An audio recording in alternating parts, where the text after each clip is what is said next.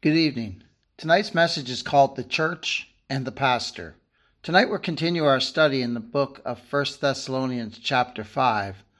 Let's read verses 1 to 13 together. 1 Thessalonians chapter 5 verse 1. But of the times and the seasons, brethren, ye have no need that I write unto you. For yourselves know perfectly that the day of the Lord so cometh as a thief in the night. For when they shall say peace and safety, then sudden destruction cometh upon them as travail upon a woman with child, and they shall not escape. But ye, brethren, are not in darkness, that that day should overtake you as a thief. Ye are all the children of light, and the children of the day. We are not of the night nor of darkness. Therefore, let us not sleep as others do, but let us watch and be sober. For they that sleep, sleep in the night and they that be drunken are drunken in the night. But let us, who are of the day, be sober, putting on the breastplate of faith and love, and for an helmet the hope of salvation. For God hath not appointed us to wrath, but to obtain salvation by our Lord Jesus Christ, who died for us, that whether we wake or sleep, we should live together with him. Wherefore comfort yourselves together and edify one another, even as also ye do. We beseech you, brethren, to know them which labor among you, and are over you in the Lord, and admonish you, and to esteem them very highly in love for their work's sake, and be at peace among yourselves. Verses 1 to 11 in this chapter concerns the day of the Lord and is a continuation of that topic from chapter 4, verses 13 to 18, in which Paul was writing to the church of the Thessalonians about. In our last study, we looked at verses 9 to 11, where we saw that it was God who has not appointed his people to wrath, but to obtain salvation by the Lord Jesus Christ, who died for us. Again, Paul is writing to born again, blood washed saints, the church of the Thessalonians. He's not writing to all the people at Thessalonica. Paul had been admonishing the saints to be sober, which means wide awake, alert, watchful because we're in an all out spiritual war with the enemies of Christ and his gospel all around us. And we also battle our own old sinful nature. We have that to contend with, this flesh. So therefore, we are to put on the breastplate of faith and love, and for an helmet, the hope of salvation. And Paul was moved by the Holy Spirit to wisely instruct us in these things, not only us, but to those he was writing to. The breastplate protects the heart. True God given faith, coupled with sincere love for Christ and his gospel, will protect us from the fiery darts of the evil forces of darkness, who will hurl every wind of false doctrine they can our way. The helmet protects the head, the area where the brain is located and thoughts are formed in our minds. We are to set our mind upon Christ, who is our salvation, knowing that the Holy Spirit will guide us into all truth. That's why it's so important for us to hear the true gospel of the Lord Jesus Christ and Him crucified. The gospel of God's amazing grace that teaches us that our only acceptance with God is through the perfect, redeeming, sin atoning work of God the Son, the Lord Jesus Christ. And when our minds are filled with the truths of the gospel, our helmet, the hope of salvation, will protect us from the voices of strangers, false preachers, as Jesus Christ is the one and only hope. And God's chosen, blood bought people, He's the one and only hope we have. And that is why we need to hear His gospel often to remind us of the great things that Christ has done for us. Because God hath not appointed us to wrath, but to obtain salvation by our Lord Jesus Christ, who died for us that whether we wake or sleep, we should live together with him. Jesus Christ endured the wrath of God for all the elect of all the ages when he laid down his life for us. And this was purposed by God before time began. If, in the eternal decrees of God, he purposed to save his elect, and he most certainly did, and there's a particular people who were not appointed to wrath, a particular people who must live together with Christ for all eternity because Christ died for us. Christ shed his precious blood for us. The Lord Jesus Christ laid down his life for his sheep. The scriptures declare that he died for us, that whether we wake or sleep, we should live together with him. If we die, that is, fall asleep in Christ, we will be in his presence the moment the eyes of our natural body close in death. Scripture declares, For we that are in this tabernacle do groan, being burdened, not for that we would be unclothed, but clothed upon, that mortality might be swallowed up of life. Now he that hath wrought for us for the self same thing is God, who also hath given unto us the earnest of the Spirit. Therefore we are always confident, knowing that while we are at home in the body, we are absent from the Lord. For we walk by faith, not by sight. We are confident, and I say, and willing rather to be absent from the body and to be present with the Lord. 2 Corinthians chapter 5, verses 4 to 8. If we're alive when our Lord Jesus Christ returns, we'll be caught up to meet our Lord in the air. Therefore, whether we wake or sleep, all of those whom Christ purchased with his precious, precious blood on Calvary's cross shall live together with him in glory forever. And our closing verse for last week's study in 1 Thessalonians 5, verse 11 says, Wherefore comfort yourselves together and edify one another, even as also you do. This is what we do every time we assemble together for public worship.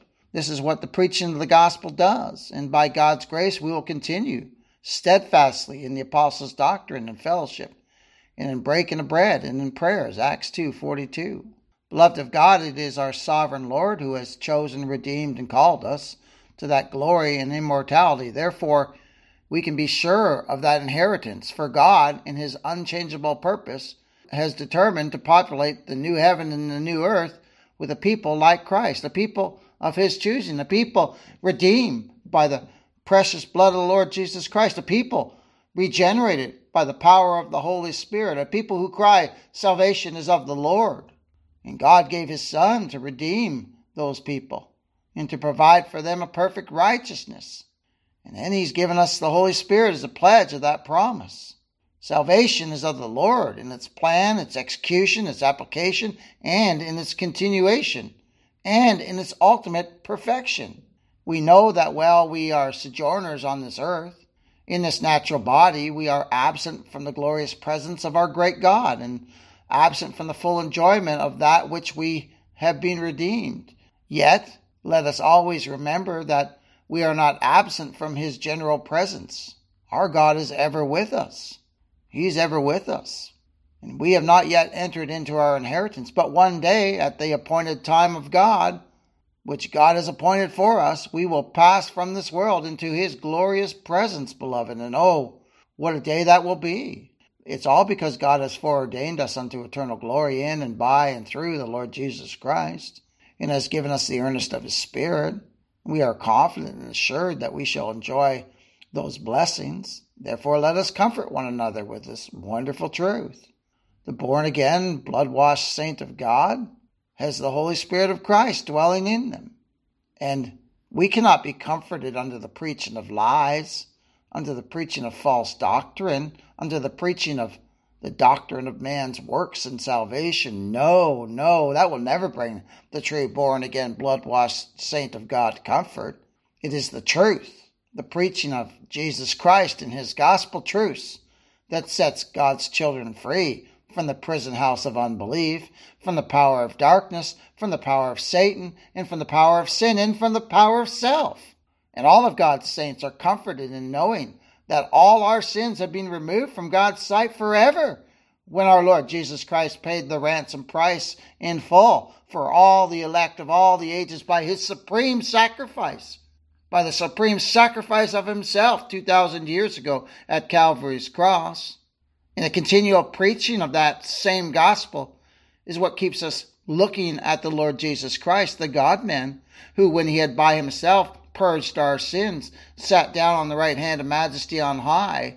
It is of great comfort to those who have the Spirit of God dwelling in them to hear the gospel of the Lord Jesus Christ over and over and over again.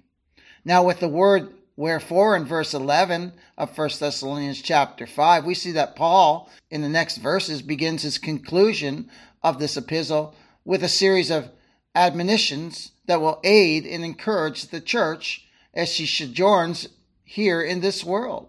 And these admonitions are seen in light of the grace of God that has delivered the brethren who Paul is writing to from idols. They've turned from idols to serve the living and true God, just as all of the elect of God have been turned from darkness into the light of Christ. Now we know that the church of the Thessalonians were being persecuted for their faith by their own countrymen. They were experiencing severe trials and tribulations which had come their way. And just like them, when the trials and tribulations come, as they must, every believer has one hope and one hope in those times. We look to He who is our hope, the Lord Jesus Christ. And we will see as we study this final section of this chapter Paul's final instructions and benediction to the saints of God at Thessalonica. Let's read verses 12 to 13 in this chapter. 1 Thessalonians chapter 5, verses 12 to 13. And we beseech you, brethren, to know them which labor among you and are over you in the Lord and admonish you, to esteem them very highly in love for their work's sake and be at peace among yourselves. Now, this is a difficult portion for Scripture for we preachers to preach, as we do not want to draw attention to ourselves. That's the last thing we want to do. But as the Scripture comes forth, we have to deal with it when we're going through a book. And, beloved of God, God's gospel preachers are God's servants. They're the ministers of Christ, and they should be heard and treated as such by His people. They are not to be lifted up on a pedestal. No, they are not to be fawned over as though they were superior to any others. They are not to crave the praise of man. Any man who craves the praise of man is not God's servant. Yet, those men who faithfully serve your soul by faithfully preaching the gospel are not to be lightly esteemed. In the Corinthian church, you could tell who was preaching by the people who came to the service. If Paul was preaching, those who loved Paul were present, but not those who followed Apollos and Peter. Because of their childish carnality, the Corinthian saints were divided into groups. They were divided into groups according to the preachers they liked or did not like. Turn, if you would, to 1 Corinthians, and we'll look at verses 12 to 17. Perhaps some at the Corinthian church favored Paul's precise logic. Maybe others, Apollos' oratory skill. In others, maybe Peter's plainness.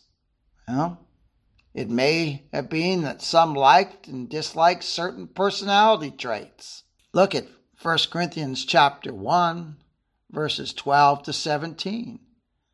Now, this I say that every one of you saith, I am of Paul, and I am of Apollos, and I of Cephas, and I of Christ. Is Christ divided? Was Paul crucified for you? Or were you baptized in the name of Paul? Now, the first thing we see in verse 12 is they brought Christ down to the same level as those men. Oh, let it never be so. Our Lord Jesus Christ, He's the Prince of Preachers, He's the supreme preacher. no one compares to Him. But we see now there's been camps made in this church at Corinth. Some saying I'm of Paul, others saying I'm of Apollos, and, and I of Cephas. And then, oh my, they, they put Christ in there on the same level as those men. And Paul asks in verse 13, Is Christ divided? Was Paul crucified for you? Are we baptized in the name of Paul? And then he writes, I thank God that I baptized none of you, but Crispus and Gaius, lest any should say that I had baptized in mine own name, and Paul would never do that. And I baptized also the household of Stephanas. Besides, I know not whether I baptized any other. For Christ sent me not to baptize. Christ didn't send Paul and Apollos and Cephas to baptize. No, Christ sent them, those men, to preach the gospel, not with wisdom of words, lest the cross of Christ be made of none effect. Now, the reason for the strife within this church was not in the preachers. They were all faithful men. The reason for the strife was the carnality of the Corinthian church, as they acted like children. If a man or a woman is thirsty, if they are really thirsty, really thirsty for the righteousness of Christ. If a man or woman is really thirsty and hungers and thirsts after righteousness, really thirsty, they will not be terribly fussy about what the cup looks like. And see, that's all that is. It's the water. It's the water that quenches our thirst, isn't it? Not the cup. See, they were looking at the cup. They were looking at the ones who were delivering the message. They had their eyes off Christ. So if a man or a woman is really thirsty, really thirsty, and hungers and thirsts after righteousness, again, they will not be terribly fussy about what the cup looks like or who made it, so long as it contains the water to quench their thirst. Now, if they have no thirst for water, they are far more likely to talk about the cup, aren't they? Yeah. Oh, look at this cup. It's superior than all the other cups. It's my favorite cup. Well, people do the same thing with preachers, and it's shameful. It ought never to be. We preachers never want anyone to pit one preacher against another. Never. We're just servants of Christ. That's all we are. That's all we are. Servants of Christ. Saved sinners, just like our brothers and sisters in Christ. And our text brings forth, and we beseech you, brethren, to know them which labor among you, and are over you in the Lord, and admonish you, and to esteem them very highly in love for their work's sake, and be at peace among yourselves. Now, in the day that this letter was written, there was sometimes a plurality of pastors because the church met in various houses. And though some churches in our day have a plurality of elders with a hierarchy, it was not so in the early church. The preachers labored among the body. And we see in these verses that Paul admonishes the brethren concerning them. You know, he did so in other places in Scripture. In 1 Timothy 5:17 the scripture declares let the elders that rule well be counted worthy of double honor especially they who labor in the word and doctrine. Hebrews 13:7 the scripture declares remember them which have rule over you who have spoken unto you the word of God whose faith follow considering the end of their conversation. Then in Hebrews 13:17 it says obey them that have the rule over you and submit yourselves for they watch for your souls, as they must give account, that they may do it with joy and not with grief, for that is unprofitable for you. Now, religion over the years has come up with varying views of a pastor, and much of what they have conjured up is has no scriptural support, and men and false religion are nothing more than hirelings who consider being a pastor as a job. Pastoring is not a job, it's a calling. It's not being a facilitator or a referee or someone to fire if their contract standards were not met. No, the true gospel preacher is a sent man of God. And the office of a pastor is one who preaches the gospel, preaches Christ and Him crucified. And we see in Scripture that the office of pastor is defined. First, we see in verse 12 that they are over you in the Lord. And this in no way implies that they are better than you or that they are to look down at you. Never. Neither is the pastor to be a dictator. And this phrase Brother Tim James brings forth is limited to preaching the gospel and admonishing, rebuking, and reproving with the gospel. Let's look at verse 12 again. And we beseech you, brethren, to know them which labor among you and are over you in the Lord and admonish you. The rule, the rule of a sent pastor is of a benevolent leader whose leadership is in spiritual things. Brother Tim James continues The pastor is neither judge nor jury nor executioner. He is the teller of good things. He proclaims the gospel. He labors in word and doctrine and does not control or govern the lives of those to whom he ministers. The rule of the pastor is wrapped up in assuring that which proceeds from the pulpit is the gospel. Brother Tim James continues Their love, their counsel, their ministry is the gospel of the grace of God. And that is the only way that they watch for your souls is those who must give account. They are also the servants of the flock. He says the buck stops at the pulpit as pastors are your servants for Christ's sake. End quote. Beloved of God, we pastors serve the flock of God by ministering the gospel.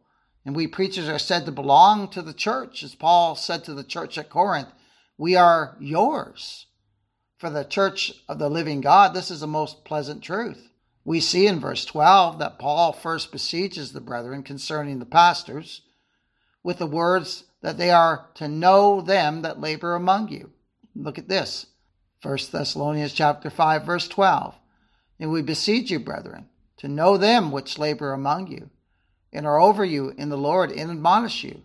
Now, the Greek word for know there in our text in verse 12 is odiah, which generally has to do with perceiving that which is obviously revealed. The brethren are to acknowledge that the pastor is the man whom the Lord has sent to them, and the one who must give account for their souls.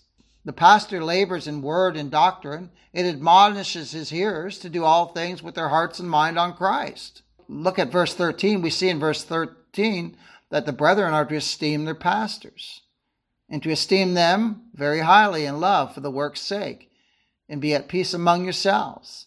Now, again, this has to do with the office. The believers are to follow their pastor as their pastors follow Christ. We saw that brought forth in chapter 1, verse 6. Let's read verse 5 also with that. 1 Thessalonians chapter 1 verses 5 and 6. For our gospel came not unto you in word only, but also in power and in the Holy Ghost and in much assurance, as we know what manner of men we were among you for your sake. And ye became followers of us and of the Lord, having received the word in much affliction with joy of the Holy Ghost. That doesn't mean that they followed Paul and worshiped him, not at all. They followed him as he follows Christ. And pastors are to be highly esteemed, but never to be looked at as above anyone, never to be looked at as heroic in any way. We are men of flesh. We are men of flesh, men of sinful flesh. And we are plagued with the same sin as everybody else. Oftentimes, people put pastors on pedestals, and this should never be because the ground at the foot of the cross is level. We are all sinners in our natural state, and we are still sinners after the Lord saves us. But praise be to God, we're clothed in the perfect, spotless righteousness of Christ. But every one of God's elect are saved by the same mercy and grace. There is no one who's better than anyone else. We are all a bunch of mercy beggars. Listen to the words of our Master when he was speaking to the Pharisees. Now, those Pharisees were highly esteemed in man's eyes. And our Lord says to them in Luke chapter 16, verse 15, And he said unto them, Ye are they which justify yourselves before men. So those Pharisees, they justified themselves before men. Look at what we do. By their works, they justified themselves before men. But it says this, But God knoweth your hearts for that which is highly esteemed among men is an abomination in the sight of God.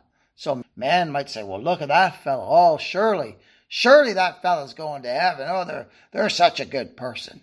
Well, there's none good, no, not one. And that which is highly esteemed among men is an abomination in the sight of God. Turn, if you would, to 2 Corinthians chapter 2, verses 12 to 17. Now, every sent preacher of God will say these words with Paul who is sufficient for these things? Let's look at the context of those words which Paul spoke. 2 Corinthians chapter 2 verses 12 to 17. Furthermore, when I came to Troas to preach Christ's gospel, and a door was opened unto me of the Lord. Look at that. Paul went, wherever he went, Paul preached the gospel, Christ's gospel the gospel of God's free and sovereign grace, the gospel of a salvation accomplished and finished by the Lord Jesus Christ. And he says here, and a door was opened unto me of the Lord. Never forget, never forget, anytime you get to speak to someone or witness to someone about the great things that God has done for you, even every time we preachers stand up in the pulpit, that's a door opened unto us by the Lord. And he goes on to say, I had no rest in my spirit because I found not Titus my brother. But taking my leave of them, I went from thence into Macedonia.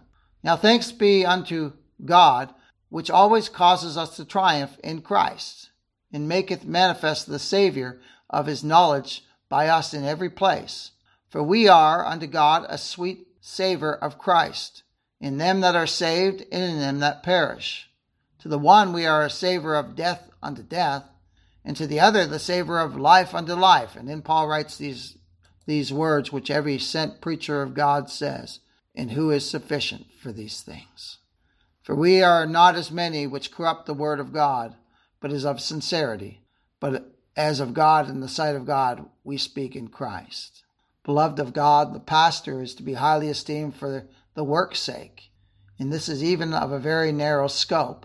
What is the work, one might ask? What is the work and labor of the pastor?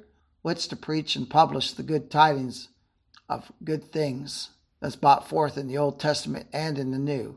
Isaiah 52 7 says this How beautiful upon the mountains are the feet of him that bringeth good tidings, that publish peace, and bringeth good tidings of good, that publish salvation, that saith unto Zion, Thy God reigneth. And in Romans 10, verse 15, And how shall they preach except they be sent? As it is written, how beautiful are the feet of them that preach the gospel of peace and bring glad tidings of good things. Oh, the only way we have peace with God is in and through the Lord Jesus Christ, and the gospel of peace is the gospel of Christ. And it's good tidings, and it's glad tidings to sinners who are saved by the grace of God. And the esteem the brethren are to have for the pastor has to do with his singular job description. And Paul clearly brings that forth in 1 Corinthians chapter 2 verses 2 to 5 where he says, "For I am determined not to know anything among you save Jesus Christ and him crucified. And I was with you in weakness and in fear and in much trembling. And my speech and my preaching was not with enticing words of man's wisdom, but in demonstration of the Spirit and of power, that your faith should not stand in the wisdom of man, but in the power of God. Well, there's the job description of the pastor right there in 1 Corinthians chapter 2 verse 2. For I am determined not to know anything among you save Jesus Christ and him crucified. If the pastor preaches the gospel, the gospel of salvation in and through the Lord Jesus Christ alone, the gospel of a finished salvation accomplished by Christ and Christ alone, then esteem him highly and love for the work's sake. If he does not preach the gospel, he is not a pastor at all. And this high estimation is in love for the work's sake. The church is a body of believers that are to esteem one another better than themselves and to esteem their pastor in love for the work's sake, for the preaching of the gospel. And the entire body, including the pastor, does not seek the preeminence. No, they seek the lowest place in the gathering and the result will be peace among the people of God. And the last part of verse 13 says, And be at peace among yourselves. Beloved of God, the Lord Jesus Christ is every believer's peace. By the supreme sacrifice of himself, our suffering Savior reconciled all of his elect to God. God is not angry with his blood bought children, as all of his chosen people not only receive a full pardon from God, for Christ's sake, but our blessed Redeemer has by himself purged all our sins. He has removed our sins from God's sight as far as the east is from the west. Oh, what peace floods the soul of those who are born again by the Holy Spirit of God, for those whose eye of faith looks to the, the Lord Jesus Christ, believing that he sanctified and perfected us forever when he laid down his life for us. So rejoice, you who are the beloved of God. God remembers our sins against us no more. And those who are redeemed by the precious, precious blood of the Lamb of God, the Lord Jesus Christ, and have experienced the miracle of the new birth, are the only ones who have this blessed peace with God. God tells us in His Word that the wicked have no peace. And the Word of God admonishes us here in our text to be at peace among ourselves. Beloved of God, if God so loved us, we ought also to love one another, and we are to manifest our love for one another with all lowliness and meekness, with long suffering, forbearing one another in love, endeavoring to keep the unity of the Spirit in the bond of peace. Behold, beloved of God, behold how good and how pleasant it is for the brethren to dwell together in unity. Glory be to God for the Lord Jesus Christ, our Savior and our Redeemer. Amen and amen.